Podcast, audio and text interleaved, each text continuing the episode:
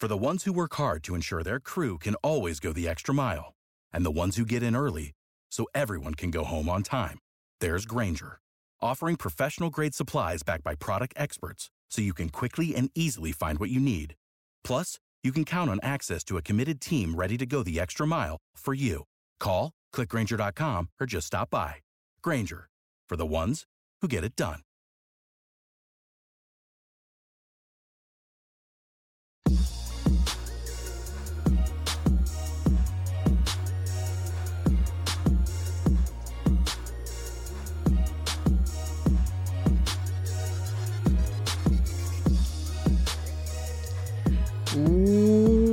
What's going on, everybody? Welcome back to Believe in Lions, right here on the Believe B L E A V podcast network. That's Detroit's number one sports podcasting network, where we believe in the Detroit Lions, and by the end of this episode, so will you.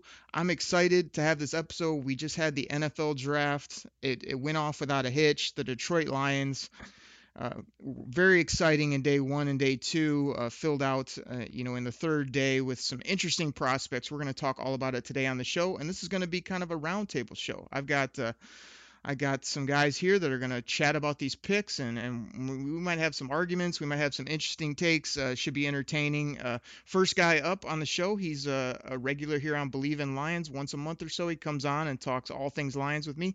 Logan Lamorandier, you can read him on SI. He's got uh, lionlowdown.com. Logan, how are you?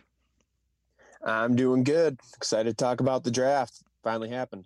Absolutely, man. Lots to talk about. Uh, we also have Paul Jackson, Paul from Tampa. He's a, a, regular on Believe in Lions, talking free agency. Me and him had a lot of great free agent shows, and now we're going to be moving on to other things because free agency and the draft are now complete. So excited to talk about that. Paul, how are you? I'm doing great. Let's do it, my man. Let's let's get into this. But we got one other guest to introduce. It's my buddy. He goes by one name. His name is Grifka. Uh, this is my uh, co-host, my uh, longtime buddy that started the Detroit Kool-Aid Cast with me, which is another podcast I do. Wednesdays and Fridays we drop shows. We have lots of fun, lots of laughs on that show. Uh, we get into some big time arguments, but uh, like I say, he's a great guy. Grifka, happy to have you on Believe in Lions. You are the rookie today, but we're happy to have you. Yeah, it's uh, nice to be here to talk about the draft. Absolutely. Everybody, let's dive right into it. Uh, no time to mess around. Jeffrey Okudah at number three. Lots of people wanted a trade down. Lots of other things were, were rumor and innuendo. At the end of the day, the Lions take Jeff Okudah at number three. Logan, I'll go to you first. Just, uh, you know, were you happy with this pick? Uh, talk a little bit about the player. Yeah, I, th- I was happy with the pick. Obviously, you know, the trade down situation never came to fruition. It would have been nice if they were able to boom back a few spots, but when there's no offer on the table, there's not a lot you can do, and you have to pick the best player available. And in my mind, that was Jeffrey Okudah. Uh, not only was I thought he was the second rated non QB talent in the draft, but he fits the Lions scheme perfectly in what they want to do. He's just a long corner, uh, has really quick feet and fluid hips, and he's a man man cover corner, and he's just very sticky. And the Lions obviously need that uh, if the pass rush isn't getting home, and they rely a lot on those type of players. So yeah, you know, it's it is what it is. They couldn't trade back, and if you're picking a guy at three, I always put a Okudah there in my mocks because I thought he was the best fit and the best player. Yep, I know he's a favorite of yours. We talked about him on previous shows. Grifka, what'd you think of this pick at number three? You like the value, you like the player, you like what the Lions did? Uh, yes, I know uh, we had spoke about this offline on other things, and uh, he was just uh, the guy I wanted for the longest time. I wanted him more than Chase Young. That's uh, other things we can talk about later. but uh, yeah, the Lions definitely needed him. Trading away Slay. I mean, I know they signed Trufant and um, AO was out there, but uh, still, um, Jeff Okudah right here. Uh, I saw a lot of uh, analysts grade out an A. You know, some A minuses. I mean, I mean, I think the lowest I've seen was like a B for him, but uh, I think this is a A draft pick right there. Uh, desperate need for the Lions, and I think he fits in pretty well with the scheme. No doubt, no doubt. Grifka, we won't hold that terrible Chase Young take against you. I mean, Chase Young is an obvious pick over Jeff Okudah, but Jeff Okudah, tremendous player, as you guys have said, and I love his character. I think this guy's a no doubt professional, just a great guy off the field, which I think is important in those top selections. Paul, what do you got on Jeff Okudah, man? Did you like this? We hadn't talked a ton about it. Yeah, yeah, I did like it. Of course, I, I felt like trading back would have been the prudent thing to do, and and I kind of think that Bob Quinn could have settled for a lot less than what he was looking for. I understand that he didn't have any formidable offers, but I'd like to think if he asked for a fourth or a fifth, the Dolphins or the Chargers would have gave him to him. But yeah, I mean, you, there's really nothing more to add than Okrie and, and Logan already said. I'm I'm uh, I'm sorry, Grifka. Great pick. He's should be a 10 year starter. Reminds me a lot of Qu- Quentin Jammer, which is probably before your time, but uh, I'm I'm real satisfied with the pick. Paul, you're you're you're one of my go-to uh, conspiracy guys. I mean, I, I think I have the music here. Let me see. I, I, I need your take on Bob Quinn saying that there was never one offer sent. I mean, we've been dealing with this since the season ended. This guy never got one trade offer with all these quote unquote discussions that he had. I mean, give me a little conspiracy from Paul from Tampa on that one yeah, I'm gonna call Bob Quinn out. Uh, he's going he's going Baghdad Bob on us here. Okay, um, there's no way. Uh, there's no way that the, the Dolphins or Chargers didn't at least offer something. But the truth is, at the end of the day, I don't think Bob Quinn wanted to come across as looking like, you know, like a mark on a trade on a trade like that. And trading down to four or five would have been the, would have been a prudent thing to do. I mean, you're going to save salary cap money, plus you know take a flyer on a mid round pick. So it's to me, it's kind of like a save face thing for Quinn, especially if he doesn't, you know, remain the GM of the Lions. I don't think he wants to put on his resume that he traded a three for a six, pick three for pick six and pick, you know, 180 or something in the yeah. 2020 draft. That's my conspiracy. Yeah. I'm with you. I think the conspiracy is there were multiple offers. He didn't take it. He held them up too high. He ran out of time and they told the media never got a firm offer because it wasn't firm to him. But I think something was sent. Anyway, pull this music down. Let's get let's keep this thing moving. Uh, pick number 35 in the second round. I actually did a live podcast on the Detroit Kool-Aid cast where I like turned on the mic and did before the second round started, talked it through. I mean, I was talking about Epenesa, I was talking about rush ends, you know, and I was talking a lot about a guy named DeAndre Swift. Would the Lions do it? Would they go offense? I've been clamoring they need to you fix the run game, but how do you do it? So sure enough, the Lions uh, read the pick. I was live on the air. Get my live reaction if you want to go check out that show. DeAndre Swift, running back, Georgia in the second round. Grifka, I gotta. Here's here's what I want to do with this one. I was gonna throw it to Grifka because he he talked a lot about just going and, and getting a running back there early second round. He wanted to put it to bed as well. I obviously like think you know the the best thing is to wait and, and get a running back later. What I want to do is I want to I don't know Logan's take on this, but Logan I think you'll be up for this. I want to have a debate between you and Grifka on this DeAndre Swift pick. I want Grifka to take the side of it was a good pick and tell us why, and Logan I want you to tell us why it might not have been the most prudent thing to take a running back at 35 and uh, give both sides the argument. You think we can have a little battle right here? Sounds good. Uh, sure.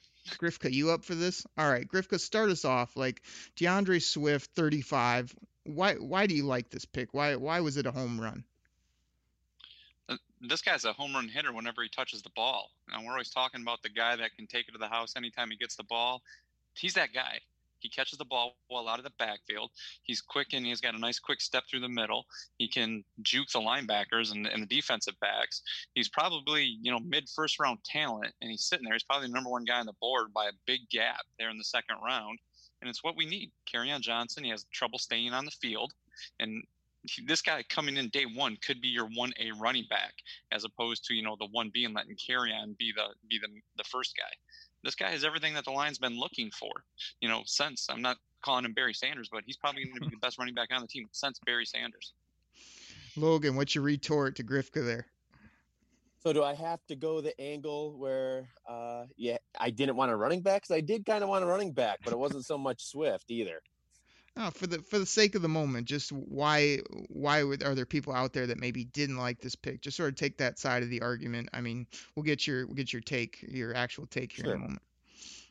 So yeah, I mean, any time a running back, yeah, obviously more often than not, have to have an offensive line that's going to be able to block for these running backs. And if you have a running back like DeAndre Swift who has an elite offensive line that he's playing behind all through college, all of a sudden go to the NFL and he's asked to make plays by himself and create yards for himself.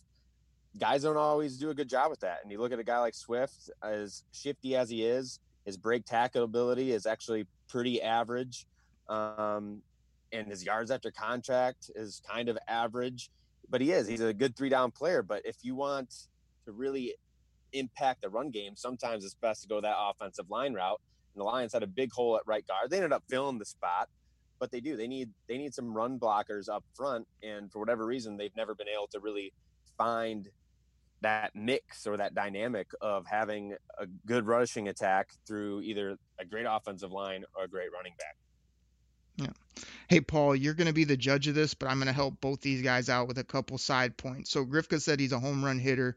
I think Swift's much more of a shake and bake uh, type of guy in the open field. He doesn't have blazing speed. I mean, his speed's his speed is fine, but he, he's not a, a just hit it and go type of guy. He's a he's a wiggle guy. He's a catch it, um, you know, and go type of player. But I agree with Grifka that I think you know sooner than later he he can be a really top running back in this type of scheme. Now you know the, the way they want to do it is committee so i don't think you're ever going to see him touch the ball you know more than 20 sometimes but when he does touch it i think he's going to be dynamic going to be really fun to watch as well as him and Kerryon and bo i think can put this run game to bed and, and make us you know that top 15 or, or better type of run game which we've craved for gosh, multiple decades it feels like now, which is crazy to even say. And then on Logan's side, I I agree with him. Like, you know, uh, Swift has some shortcomings when it comes to his overall athleticism, you know, his size, even in, in some realms. And then I'm also a proponent of waiting on running back in a perfect world. You know, I don't think it's easy to find a back in the fifth plus round, but I do think that if you can find them in a in a couple rounds later, you get better value. Uh, we know the the shelf life is short, so you, are never sure if if that draft pick's going to max out as other positions would for a multi-year career. Overall, though, I do like this pick. I'm looking at CBS right now. They gave this a C plus. I mean, you can hear on my Detroit Kool-Aid cast. I thought it was much better than that. Exciting player, position of need, best player on the board, as Grifka said. He gets a point for that as well. And uh, you know, sometimes taking BPA is really the way to do the draft. That's how you end up with really good studs for the future of your team. Paul, you are the judge. Who who won this argument? Was it was it Grifsky? Or, or, or was it Logan did, did take this uh, running back or not running back? That is the question. Well, here's the deal. In most situations, I would go with Logan, but 2020 is such a curveball in that you got your your GM whose career is on the line if they don't have if they don't make the playoffs or get near the playoffs. Plus, you have a situation where you don't know how, how training camp's going to work, and getting a plug and play uh, uh, position player where he can just jump in and and run. I mean, running back is one of the easier positions to uh, adapt to the uh, to the NFL, and with you know with Bob Quinn's uh, career on the line here, uh, it's it's about 2020. It's not about 2022, 2023. I feel like if if he had more long term, uh, you know, stability and taking an offensive line early lineman earlier probably would have made more sense. So I'm going to go with Grifka just because of these extenuating circumstances. Paul, based on that judgment, based on Grifka's take, and based on my thoughts of the pick, I mean, I got to say this. I, I loved it. Oh, baby. I think DeAndre Swift's going to be great. Before we move on, Logan, I'll give you the floor back. A quick, uh, you can give your actual thoughts on the pick of Swift at 35. Yeah, so I actually agreed with all you guys. I, I did not mind a running back being taken there because it is one of those positions where you can immediately have an impact, and there was some good ones on the board. Uh, I thought Swift was actually one of the true three down backs in the draft, and there's not many of them. I don't think he's a workhorse type of back, though, a guy that you're going to give the ball to a ton. You know, in his 45 games that he played, at Georgia, there was only three times he had over 20 carries. So he's never been that type of guy. He's much like Kerryon in the regard of all through college, he had nagging injuries that kind of, you know, he had a groin injury, he had a foot injury, an ankle injury, he had a shoulder contusion at the end of last year that like kind of limited him. So there's, I think, just worries and concerns. And if the Lions, I think in Darrell Bevell's scheme, they're going to have to really use him as a pass catcher because you look at what they did with Kerryon and Bo Scarborough Bo Scarborough only had one catch all last season. Kerryon had 10. So it's like do the Lions want to go to that route and maybe fill that J.D. McKissick type of role um, with Swift? But I just thought that Jonathan Taylor fit their scheme a lot better. Is more of a home run hitter than uh, than Swift. I think he breaks more tackles than Swift. Yes, there's more uh, wear and tear on the tires, but he never was injured while he played at Wisconsin.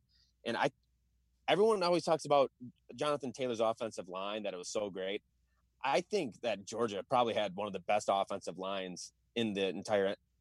You know, they had two first round tackles go. They had another guard that went, two sophomores. Their average line was like 325 pounds last year. So there's just a lot of. I'd like the Swift pick, but I I don't know if he's ever going to be like that workhorse or I think he's a committee running back. Yeah, I, I don't see anything wrong with that. I mean, I think what you hit on was was all good good info there, as well as uh, you know the the positive of not being a a tread on the tires or workhorse guy. You come into the league knowing that setup. You know, he sounded really like a team player. Like, hey, I just want to meet on and Bo. They're great players.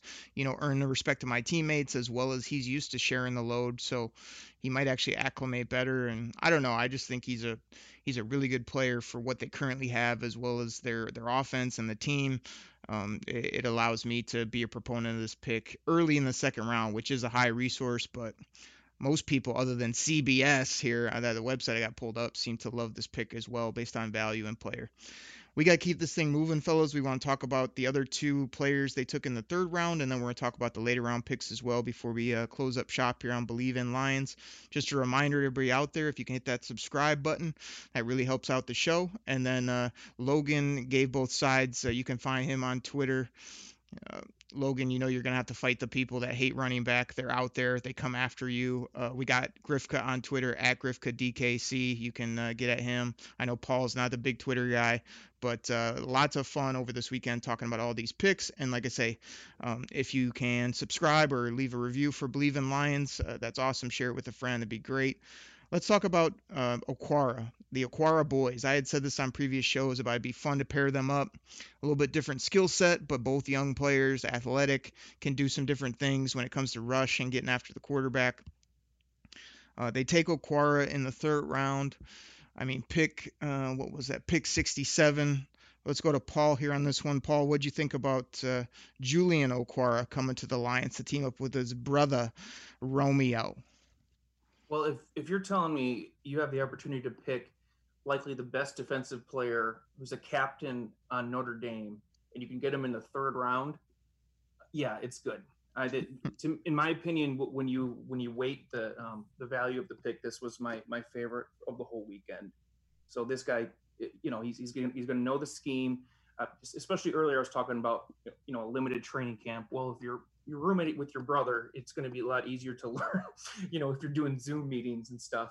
So um, I think it's fantastic. They mentioned that he's he potentially was a first rounder, but slipped because of his his uh, leg injury. Well, it, it, was a broken leg. It wasn't it wasn't an ACL. It wasn't a knee, and it, it sucks to sucks to break your leg. But uh, fortunately, it's not one of those injuries that will um, continue to cause problems like like other um, joints in the body. So I'm very, very satisfied with the pick.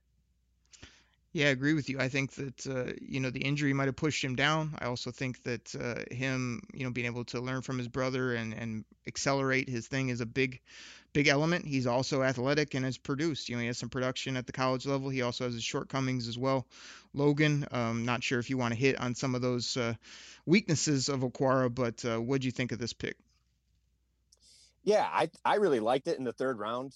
Uh, finally, the Lions actually have a true speed edge rusher, and actually, Okwara has quite a bit of power that he uses in his game as well. And yeah, he ran. He did like a little private pro day. He's a really good athlete. He ran a four six flat at his pro day, and he said he was probably at ninety five percent. He thought he was a more of a four five guy, and he, you know what? I'll take whatever range that is. But he has some burst. He has every time you turn on the tape, he's getting to the passer. He's played some really good uh, offensive tackles, and he's always had success. But the downside is his running uh, run defense ability is not very good, and he's doesn't really set the edge very well, which goes against the grain of what the Lions normally like in their edge players. He misses quite a few tackles. He kind of doesn't really body up people when he tackles. It's more of a kind of grab guys' shoulder pads and try to spin them around type of deal. Um, so I think right now he's probably more of a pass rush specialist, but he's a really good one. And on you know the the early downs uh, in obvious running formations, you can probably have you know Christian Jones or Jamie Collins or Jahlani Tavai sitting there on the edge and kind of just uh, let Okwara in when we need someone to get after the quarterback. But he, he does have his flaws. There's room to grow, though. He still has filling out to do in his frame. So I think the the running game concern is yes, you have to look out for it, but I think there's a lot of room for improvement as well. Yeah, a few shortcomings in the run game, room to grow, and uh, like you say, just uh, an athlete. Though I think I saw something he's projected or his comp was a Jamie Collins type comp. You know, maybe down the road or, or here, and he can he can share the field with that guy now and kind of come along. Grifka, you got any hot takes on uh, on Okwara? I mean, the star of the Detroit Kool Aid Cast, which drops Wednesday and Fridays. What do you got to say about this pick? Well, I like the pick, but like Logan said, I thought he had trouble setting the edge as well. I always when when they made the pick, that first thing I thought to myself is he's just going to be the third down guy, you know, passing situations, um, probably for the first couple years until they really teach him how to set the edge and you know be able to uh, make those tackles. Because you know me, Derek, I always kind of like to look at the flaws more so than the pluses. you always call me Mr. Negative, so yeah. Um, I think that's what he'll be probably for his first couple years. Um, really like the passing down guy coming in trying to get the quarterback. But as we do on the Kool Aid cast, Grifka, you brought up the warts. Let me bring up the positive. Uh, the Lions might need a third down rusher, wouldn't you say? Uh, especially from that jack position or to anybody that can somewhat get after the quarterback. So this guy can do that, and I think that uh, his brother is going to have a bounce back as well. I think Romeo um, played really well, played really, you know, just didn't even notice him last year. I think he's going to come back to the medium and have a better season, especially now with his bro by his side. Yeah, I, I agree with that as well. So if if Lions fans are out there thinking this guy's going to come in be starter from day one, being you know like Reggie White, you know that's not it. that's not going to happen. Uh, yeah, no, I agree with you there. Let Let's keep this thing moving. So the Lions trade up in the third round. They go from 85 to 75. I mean, in the words of Grifka, I was almost breaking my coffee table because it's consistently trading up with Bob Quinn. Like he goes and gets resources by trading Slay and then he gives them away to move up 10 selections. So I'm frustrated by that before they even turn in the card. Then they turn in the card and select Jonah Jackson, guard from Ohio State. Now, me and Logan talked about this guy on our last draft show before I brought him up. We went back and forth about where would this guy fall. He's a late riser. Would he get in the second, third round? He had a really good Senior Bowl. Went over all that. The Lions select him. I mean, really curious what you guys have to think because I've got some thoughts on this pick as well. Let's go to Logan first since we uh, we recently talked about it. I'm curious what you thought about the trade up and then taking Jonah Jackson here. Yep, the trade up I was fine with just because the Lions had to come away with an offensive guard. And now they ended up going back to back and getting two of them. But Jonah Jackson is, I think, one of the, the best pass blockers in the entire class. Uh, he's in pass sets all the time in the offenses he's been in. It's not like he's being hidden or there's, you know, a ton of rollouts by the quarterback or quick screens. No, he's asked to, you know, straight up guard one on one against defensive tackles, and he's only allowed uh, one sack the last two years. Didn't allow any hits.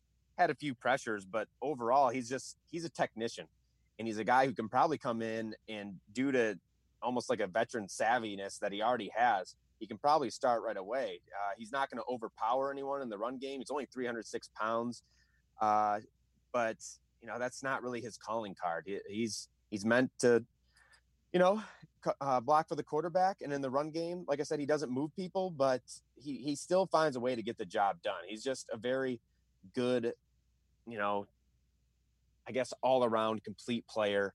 Um, that's not going to blow you away with athleticism or size, but that's not how he wins. And I think what he does well will translate to the next level. Paul, what'd you think? Yeah, I mean, I, I can't really uh, comment too much more than what Logan said. I mean, the, the way the way you describe him is he seems like a, a Graham Glasgow at ten percent the cost. So I'll take it. I mean, you, you got a guard from Ohio State. He's battling Chase Young every day in practice.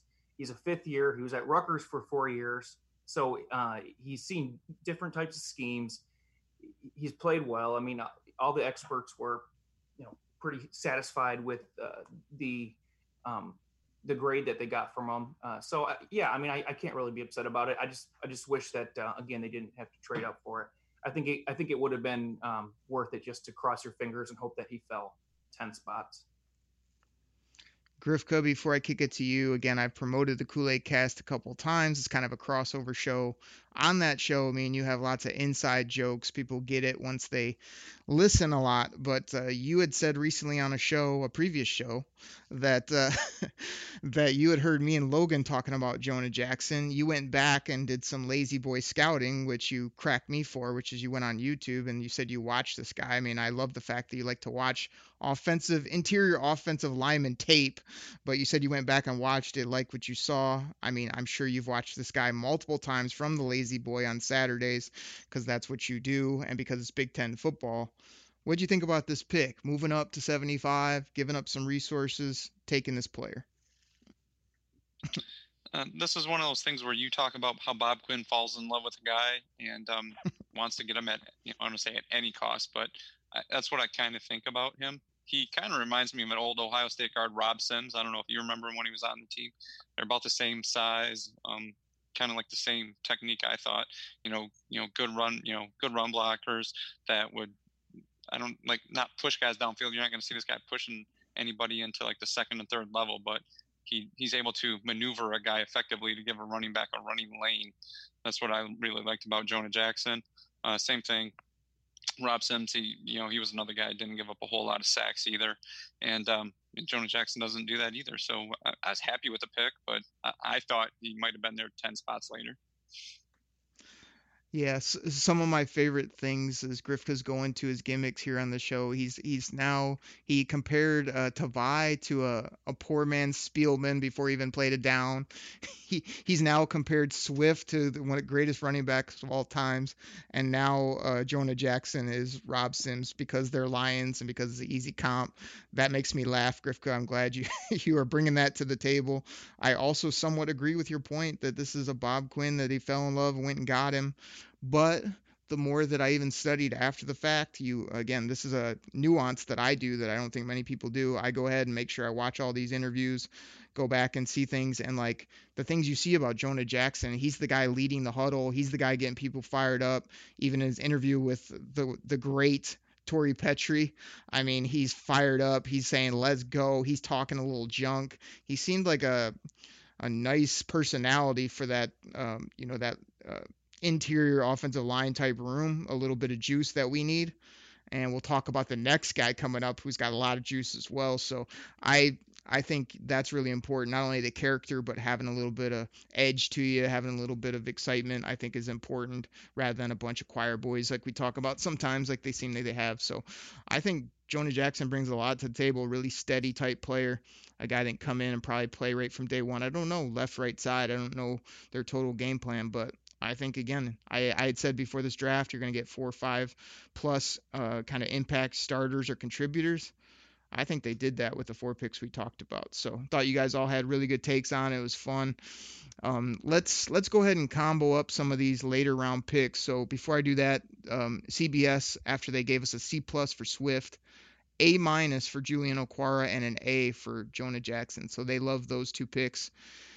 Now, they did not like this fourth round pick. I'm curious what you guys have to say.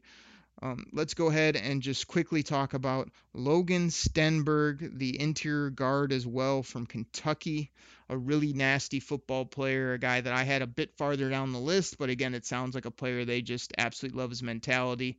Um, you know, he has some stats of not giving up any sacks and being in a run heavy scheme. So you got to like that. Grifka, I know you did a whole podcast about 45 minutes on interior guards. You mentioned this guy. Of course, I chastised you a little bit for it because he was way down the list. What'd you think about them taking him in fourth round, 121 overall? Logan Stenberg out of Kentucky. Well, first, I didn't like the double up of two guards back to back. And second of all, on my podcast, like I said, I always thought Logan Stenberg, I mean, he's six six, like 320 pounds. That's a pretty big guard right there. You know, especially for yeah, he you know he does pretty well in the run blocking. He's got the mean streak, but if uh, there's points where the lines like to throw the ball six six, you know, for a guard, that's that's uh that's kind of getting in the passing lane. I always thought, you know, yeah, Kentucky ran the ball a lot. Their quarterbacks, the ones they've had when they was there, they were kind of scrambling. They weren't pure pocket passers, so they moved a little more. Uh, Stafford's more of a pocket passer, so if they like this guy to like you know, be the run blocker, they're looking to really establish a run game. Okay, but in the passing game, I mean, I think six six is pretty tall, and he tends. To, I always thought he tended to play a little high, where he could get you know defensive tackles, um, blitzing linebackers could get underneath him and really push him back. But that's just me. So I wasn't a huge fan of the pick. Logan, are you on board with Griffith's take about height being an issue as well as uh, the way this guy plays, or do you think he's a nasty interior guard with long, griddly, nasty hair that is what the Lions haven't had in a while and can play from day one? What do you think about the selection by Bob Quinn? Yeah, it, it was interesting that they went back to back, but I, I think the need was there. Joe Dahl, uh, you know, he's a nice player. Couldn't maybe could still be upgraded. It's kind of weird because I think Jonah Jackson would be a better fit at as a left guard. You know, typically they're the the passing guards. Well, the right side would be perfect for a guy like Stenberg, who is he's just a mauler, and that's what he does. He's a phone booth type player where he's just going to get his hands on you and he's going to push you around. And he might even throw you around after the whistle. And there's his aggression can get him in trouble too because he had I think 14 penalties in 2019 alone, which is a big concern. But it, I don't know. Stenberg, he's a guy that the six six thing. I mean, Glasgow was six six two. It is a little odd shape for uh, interior lineman, but I don't know if it's that big of a deal. Uh, I just think Stenberg is a he's probably just going to be a backup to start. He needs to work on some technique things, but the tenacity is there. That mean streak is there. Uh, I I like it. I think he could be a potential starter, but he just he's got some cleaning up to do in terms of both penalties and just overall like hand placement and, and footwork and stuff like that when it comes to the pass because he hasn't allowed a sack the last few years. He's another guy who, like Jonah Jackson, the stats look really good, but with Stenberg in Kentucky's offense, they they hardly ever pass the ball, so it's kind of easy to do. And you're he was very very rarely ever put in those true pass sets uh, like Jonah Jackson, who was, you know, one on one all the time in a five step drop, whereas Stenberg was rarely, that was rarely ever the case for him. Quick follow up for you. Do you, uh, you mentioned Joe Dahl, do you, and you also called Stenberg a backup. You think Joe Dahl is still the left guard when they're playing football? Yeah, and I, who knows what's going to happen with this whole rotation that the Lions like to deploy out there with their interior linemen. I think Joe Dahl, he should be. He's the incumbent right now. He's the veteran. The Lions gave him a contract extension. I think they like what he can do, and he played pretty well last year. Uh, you know, probably an average guard, and I don't know if a guy like Stenberg can come in and uh, if you were to put, say, Jonah Jackson on the left side and Stenberg on the right side, I don't know if that'd be an upgrade. I think I'd, as of right now, I'd still like to have Joe Dahl on the left side uh, Jonah Jackson on the right. Uh, Jonah Jackson has positional versatility. He played left left guard at Ohio State, but was a right guard and even a little bit of a center while he was at Rutgers. So he can he can move all over the place. Uh, but I think Stenberg should be kind of penciled in as a backup right guard. And it's kind of odd because usually Quinn is very keen to picking players who have you know versatility across the line. I don't think Stenberg really fits that mold. Yeah, real quick before I kick it to Paul, like I think you know you kind of mentioned this different sides. I think it'd be really neat when they took them. When I was kind of thinking about it, if they paired up the Ohio State boys on the left side, Decker and and Jackson, and then you put the two Maulers, the two new Maulers on the right side. You got Hal Vaitai, and then you put Stenberg in there really push some people because one thing I think about the offensive line, like chemistry is huge. So if you got two new guys coming in, that's better sometimes than a guy that's been there a while and a new guy. You can have them learn together. You can have them get that footwork and chemistry together. So I'd be curious to see how they piece it, uh, piece it. But I, I think what I heard about Stenberg, they they seem to really have a plan. My issue is, Paul, I'll kick it to you. Lions already have like six, seven guards on the roster. So if they're gonna invest this type of capital and then also play these guys, you're going to have a lot of people uh, hitting the bricks. You know, when it talks about their current roster, I know they're not big contract guys, but it still doesn't make a ton of sense to be extending guys, bringing people in, and then taking two guards in the top four rounds. Paul, what do you think? Well, one thing that uh, wasn't mentioned earlier was the Lions actually traded back for this. So to me, that that makes this a little better pick than. Um, Good point. Yep. Uh, uh, you know, and, and actually, if you look at the trade value chart, they kind of fleeced Oakland. But um, yeah, I, I mean, this guy was voted the dirtiest player in the SEC. so, you know, hey, uh, we, we haven't had a guy like that since you know Dominic Raiola, and and I think that's a good thing. I think that kind of thing's contagious. I can see this guy uh, being the one that gets in fights at Allen Park and gets kicked out of right. you know uh, practices. Um, you know, I, I, can't comment on whether he'll be a better left guard or right guard, but I, I do I do agree with the fact that it looks like they got about six to eight mediocre uh, guards right now, and one or two ain't going to make it. I, I feel like getting a swing offensive tackle may have been a more prudent thing, or maybe more of a versatile tackle slash guard. But um, the fact that they traded back for him uh, made me a little more comfortable with the pick. Bringing the heat, Paul. I like that info. The trade back was key. It's funny how in the draft you can get some crazy value by moving back a little bit, yet when you're trading vets and players nowadays, you feel like you never get value. Um, I like your thoughts that he might add some real nasty to the other guys as well, kind of a mentality that we haven't had. You know, we've been more of a pass set type offensive line. You know, maybe some of that rubs off. The penalties are an issue. Bob Quinn brought that up. I feel like we've had a lot of issues on the offensive line and in general of penalties that have killed our teams, multiple coaching regimes and whatnot. So, as much as we love kind of a guy that plays after the whistle to some degree, you can't be killing your team with penalties. I'm um, curious to see how this works out. He obviously wasn't a player I had, you know, highly targeted, but the more you read about him, the more you see what he might bring. It's interesting except it's not interesting to CBS. Uh, a D plus on this pick they gave us, uh, pretty rough right there. Let's uh, let's combo up these next two. I'm gonna go with uh, Quintez Cephus and Jason Huntley.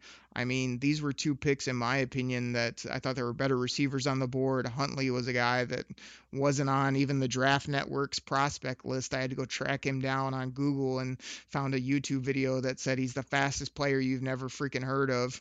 Uh, let's throw this to Paul because I think you had mentioned that you might have something to say about Cephus um, that might entertain the people. Oh, okay. Well, I think my nickname for for Cephus is the spell, because if you say his name fast enough, it sounds like you're putting a spell on somebody. Um, give an example for the people what that might sound like. Quintesiphus, Quintesiphus, Quintesiphus. oh man, I, I, I feel hypnotized right now, bro. Yeah, yeah, I'm gonna be out of it the rest of the time. Um, yeah, for both these picks, I, I think it, it would have been a, the more prudent thing to do would have just been to cross your fingers and hope that they're UDFA's that you can give big signing bonuses to. I, I don't think that now.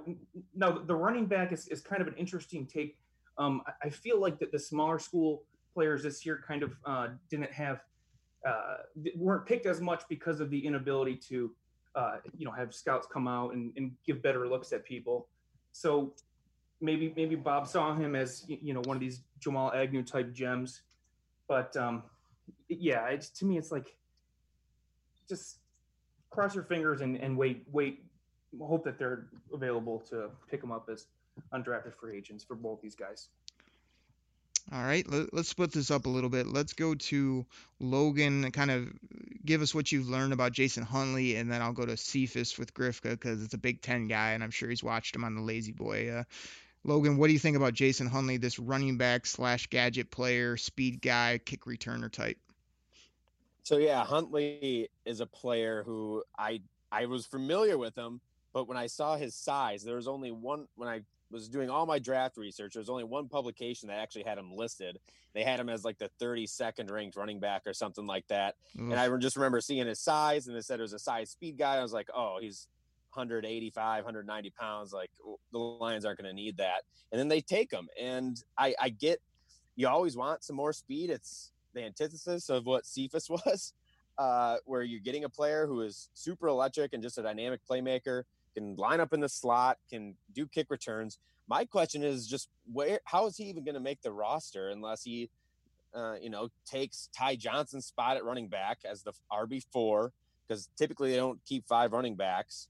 And I don't know if I see that happening. And then at the same time, as a kick returner, you still have Jamal Agnew, who yes, he's in the last year of his deal, is more of a punt returner than a kick returner, has some struggles here and there, but I think really bounced back last year. I don't know if Huntley's going to be able to take either Ty Johnson's or Agnew's spot. And in the fifth round, I would hope, you know, maybe Quinn has different some something else in mind for him. But I would hope with the fifth round pick that the guy at least makes the roster. And right now, I think he's on the outside looking in. Yeah, I blew up when this pick happened. Like you say, you read off he's not on any publications. He's 32nd ranked running back. I mean, this to me is that pick that it's trait based. It's like we want that fast gadget running back that other teams have. To me, it it was a big time reach. Uh, now people are trying to justify it after the fact. Oh, look at he's he's got all these talent. He's gonna be. He went to New Mexico State. You know, he's running around uh, against teams that don't make a big difference. So I'm with you. I don't really see where he fits in or that he's to make this huge splash. I'd love to be wrong, but we'll see what happens. Grifka Cephus from Wisconsin. He runs like Teez Tabor, but every time I watched Wisconsin games, Quintez Cephus was going up over the top on people and making plays. Uh, what do you think about this wide receiver at 166 overall in the fifth round?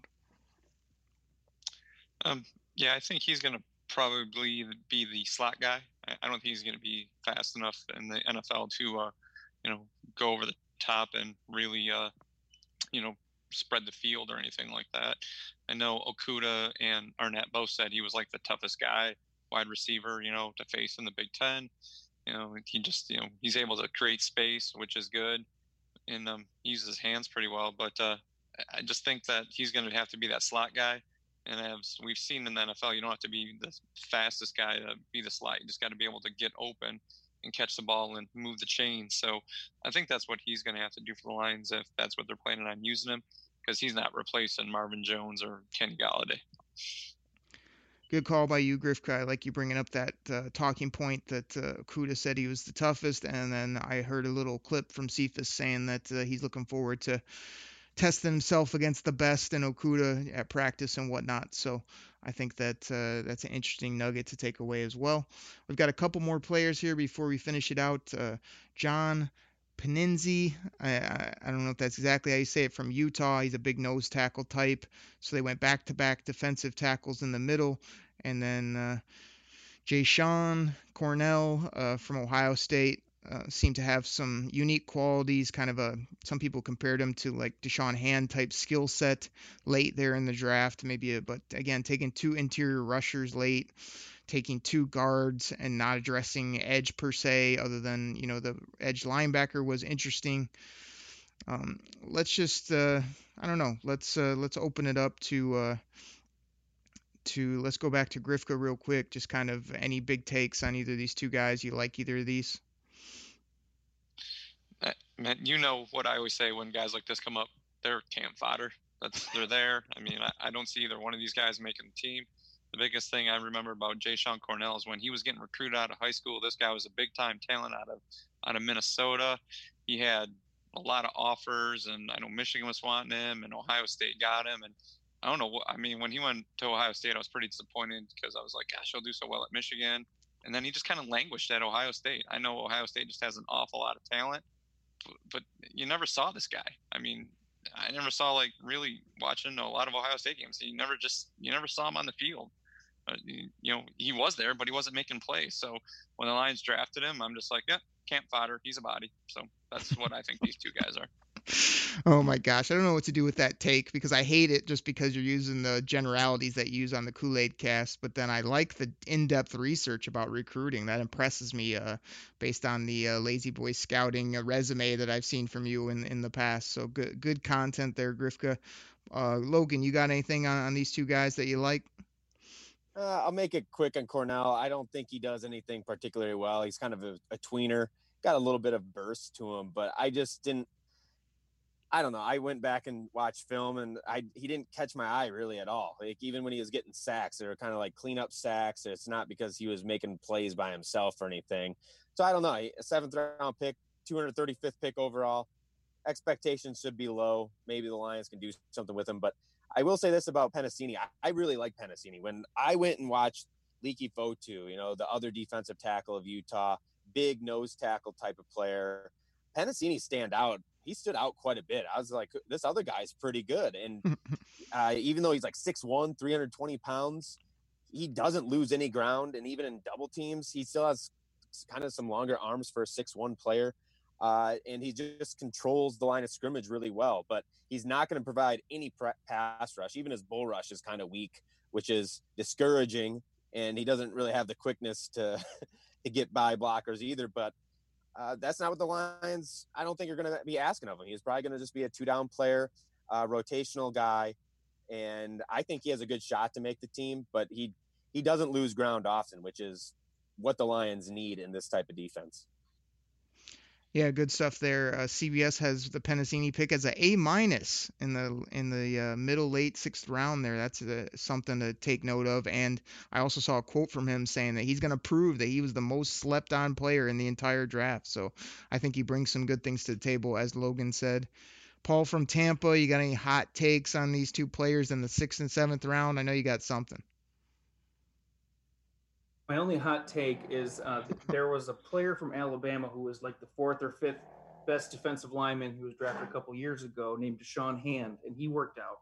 So you know, hopefully, maybe the fourth or fifth best defensive lineman on Ohio State uh, drafted at the end of the draft uh, could could be that sleeper.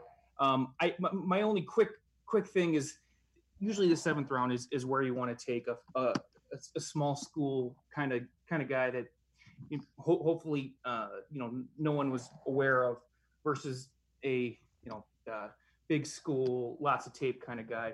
So that, that that would really be my only complaint about that. But you know odds are he'll probably end up getting cut. The, the utah state guy hopefully he's just a little better version of pj johnson because i was pretty high on him last year and that didn't work out. So that's that's my take on that all right, good stuff. We worked our way through all the picks. You guys brought some great info, and we had some good back and forth. Appreciate all that. Uh, let, us grade it out. That's always great to do the day after. I mean, I'm, uh, we all like to project forward, but we know too it usually takes a few years before you know what this draft class is all about. Um, let's give it a give it a letter grade the day after and see what we think. Uh, let's go to uh, Grifka for the grade to start us out. Uh, B plus. Logan, what do you got? So I'm going to just preface this. I know for whatever reason, draft the draft grading scale always just seems to go from A to C with most publications. I do is the C. The C is an average draft. Okay. And I'm giving this a B, which it means I think it's a solid draft. It wasn't an excellent draft in the A, but I do I will say it's a B. I think it was a good draft. I really like the first four picks a lot better than the day three picks, though. But those are the ones that matter. Me and Logan on the same page. I thought the same thing. I was super high after uh, the first couple of days, first few picks, and then day three had me a little bit in a quandary. I was kind of like, oh man, these are these guys that are way off the radar, but these guys are professionals. They do this for a living. They got the medicals. They've met with these guys. Their scouts have spent all year on them. I'm gonna have to sort of buy in and then go back and sort of not only do my own research but uh, just wait it out on a few of these later guys. So I'm gonna fill in there at a B as well. Paul, you're gonna finish this out on grades. What do you got? I got an A, and the reason I got an A is because nice.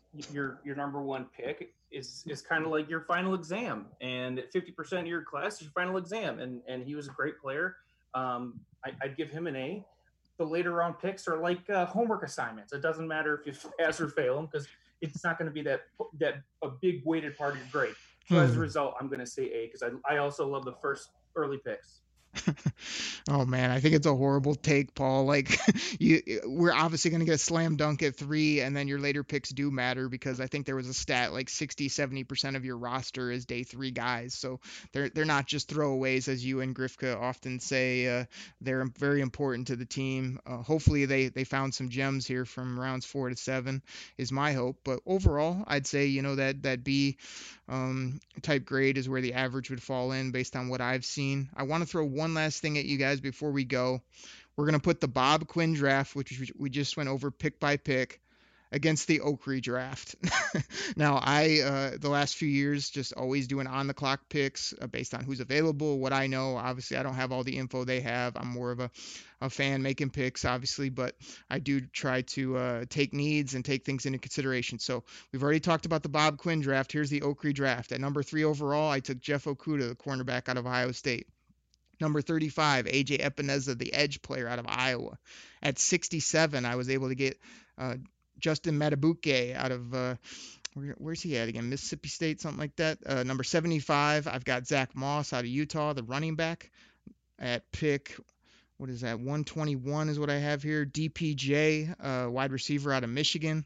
167, I was able to get Netane Muti, the big guard. Mauler type at 172. Bradlee Anae, the edge off the ball type backer from Utah. 198, I got Prince Tega Wanogho, the uh, pr- project type tackle with some injury concerns, but fell way down the board. And then at 236, just because he's Dirty Randy's son and because I felt it would be fun and because I thought he could be a blocking, you know, tight end with just some upside add to that room. Thaddeus Moss at 236, just for the heck of it. Boys, who, who wins this, Bob Quinn or me? Logan, what do you got? I I really like your draft. Uh, you know, that's typically, you know, there are a lot of familiar names and guys that I did research on and I really liked for the most part. Wasn't a huge fan of uh, Donovan Peoples Jones, but I think even where you where you selected him, I was like, okay, that could that could be okay. And, and then he ended up going in the sixth round, which I actually was probably, if you look at his play, is where he sh- should have been. But he does have some serious upside. But um, yeah, your late round picks, I think, are definitely guys that I like a lot more than Bob's Quinn late round picks. The first three picks, I thought was about a wash between uh, Quinn's and yours. Yeah, and like you say, they're they're names, they're obvious names, but also like sometimes it's not overthinking it, and like when you do it in real time, like these guys were available. It's not me after the fact going, oh, I'll take uh, Peoples Jones in the early sixth because he was still there. Like I took him as the draft was going where I thought and tried to get good value, and um, so they're they're actually realistic selections. Grifka, you got anything you want to uh, yep. be negative about me on this uh, draft? You want to kill me for it? No, I like your draft. It's uh, like you said, it's uh, guys that we've seen I know that means a lot to fans. I mean, nobody knows who Huntley is because, he, like you said, he played at New Mexico State, and just because he had his pro day before everything was shut down, and I think that was one of Bob Quinn's smartest men in the room uh, draft picks that that he likes to do. So I like yours. Appreciate it, sir. I also think we got a lot of needs filled here. Corner, edge, interior guy with some rush, running back. We got an explosive traits type receiver, uh, big mauling interior guy, some more edge help, and then a few flyers at the end of the draft. So, Paul, you got any uh, praise or any beefs for my my draft here versus Bob Quinn? I mean, guys are making me feel decent here to end the podcast. Well, if, if I want to be invited back, I, I got to say yours is the best, right? Oh, so, definitely. Um, That's part no, of this. No, no, yeah. I actually, I, I, I, actually do like yours a little better. It's it's a little more long term driven. Um, I um, in that I think Quinn always tends to take his Patricia guys, and I, I think you're a little um, more um, open minded with other other uh, you know more basic needs. Um, yeah, no, I, I, I like yours a little better. It's more much more balanced. So you, you got to polish up the old resume and you know don't forget about us when you're when you're the GM in 2021. Yeah, you know, well, there I'll, we... I'll, I'll, sweep floors. I'll uh, you know whatever you want me to do. well, there we go. They these guys will all be back. They they gave me a little praise on my draft. Uh, DTO scouting is alive and well. Uh, Bob Quinn though, we also sounded like uh, throughout our comments that we think this was a good draft by the Detroit Lions. Bob Quinn did some nice things, some players that can help this team. Overall, probably one of his better hauls when it comes to uh, the draft, and hopefully some of these late prospects will come through as well. So, um, real quick before we sign out, Logan, I know you've been doing some articles on SI and Lion Lowdown. Maybe give the people a little bit about uh, what you're doing over there so they can check you out. Yeah, so starting tomorrow, I'll kind of be breaking down each individual player and how they think uh, I see them in the defense or offense, whatever position they play, and just what their role will be. Uh, I already gave my full draft grades actually as well on SI All Lions, and then Lion Lowdown is kind of like my news source and where I just do whatever I want. It's it's my personal blog.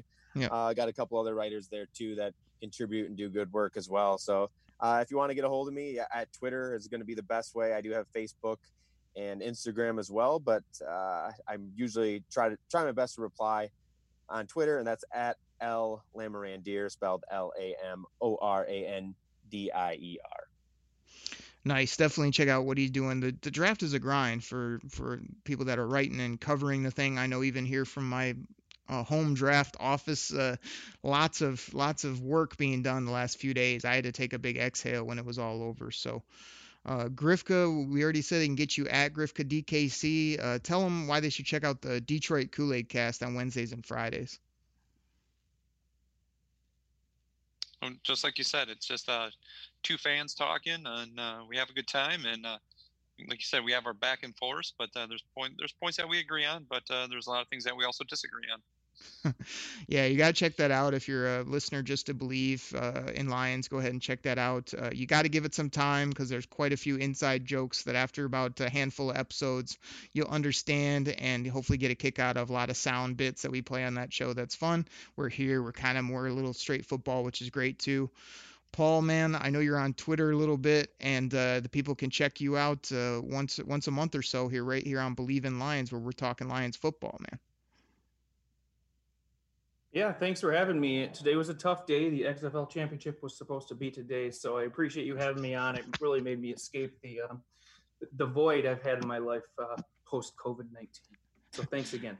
XFL's number one fan, Paul Jackson, at least for the two to three weeks that it existed. Uh, thank you guys so much for coming on. Uh, talking Lions, NFL draft. I can't believe it's over. We're moving on to 2021 and to see what this crazy world has for the NFL, college football, and everything else moving forward. Hopefully, it all goes well. Thank you all for listening right here on Bleav, B L E A V, and Lions. We'll check you next time right here. Take care, everybody. We're out. I believe, I believe, I believe. I love the Lions. Say it with me. I love the Lions. I believe, I believe, I believe, I believe, For the ones who work hard to ensure their crew can always go the extra mile, and the ones who get in early so everyone can go home on time, there's Grainger, offering professional grade supplies backed by product experts so you can quickly and easily find what you need. Plus, you can count on access to a committed team ready to go the extra mile for you. Call, clickgrainger.com, or just stop by. Grainger, for the ones who get it done.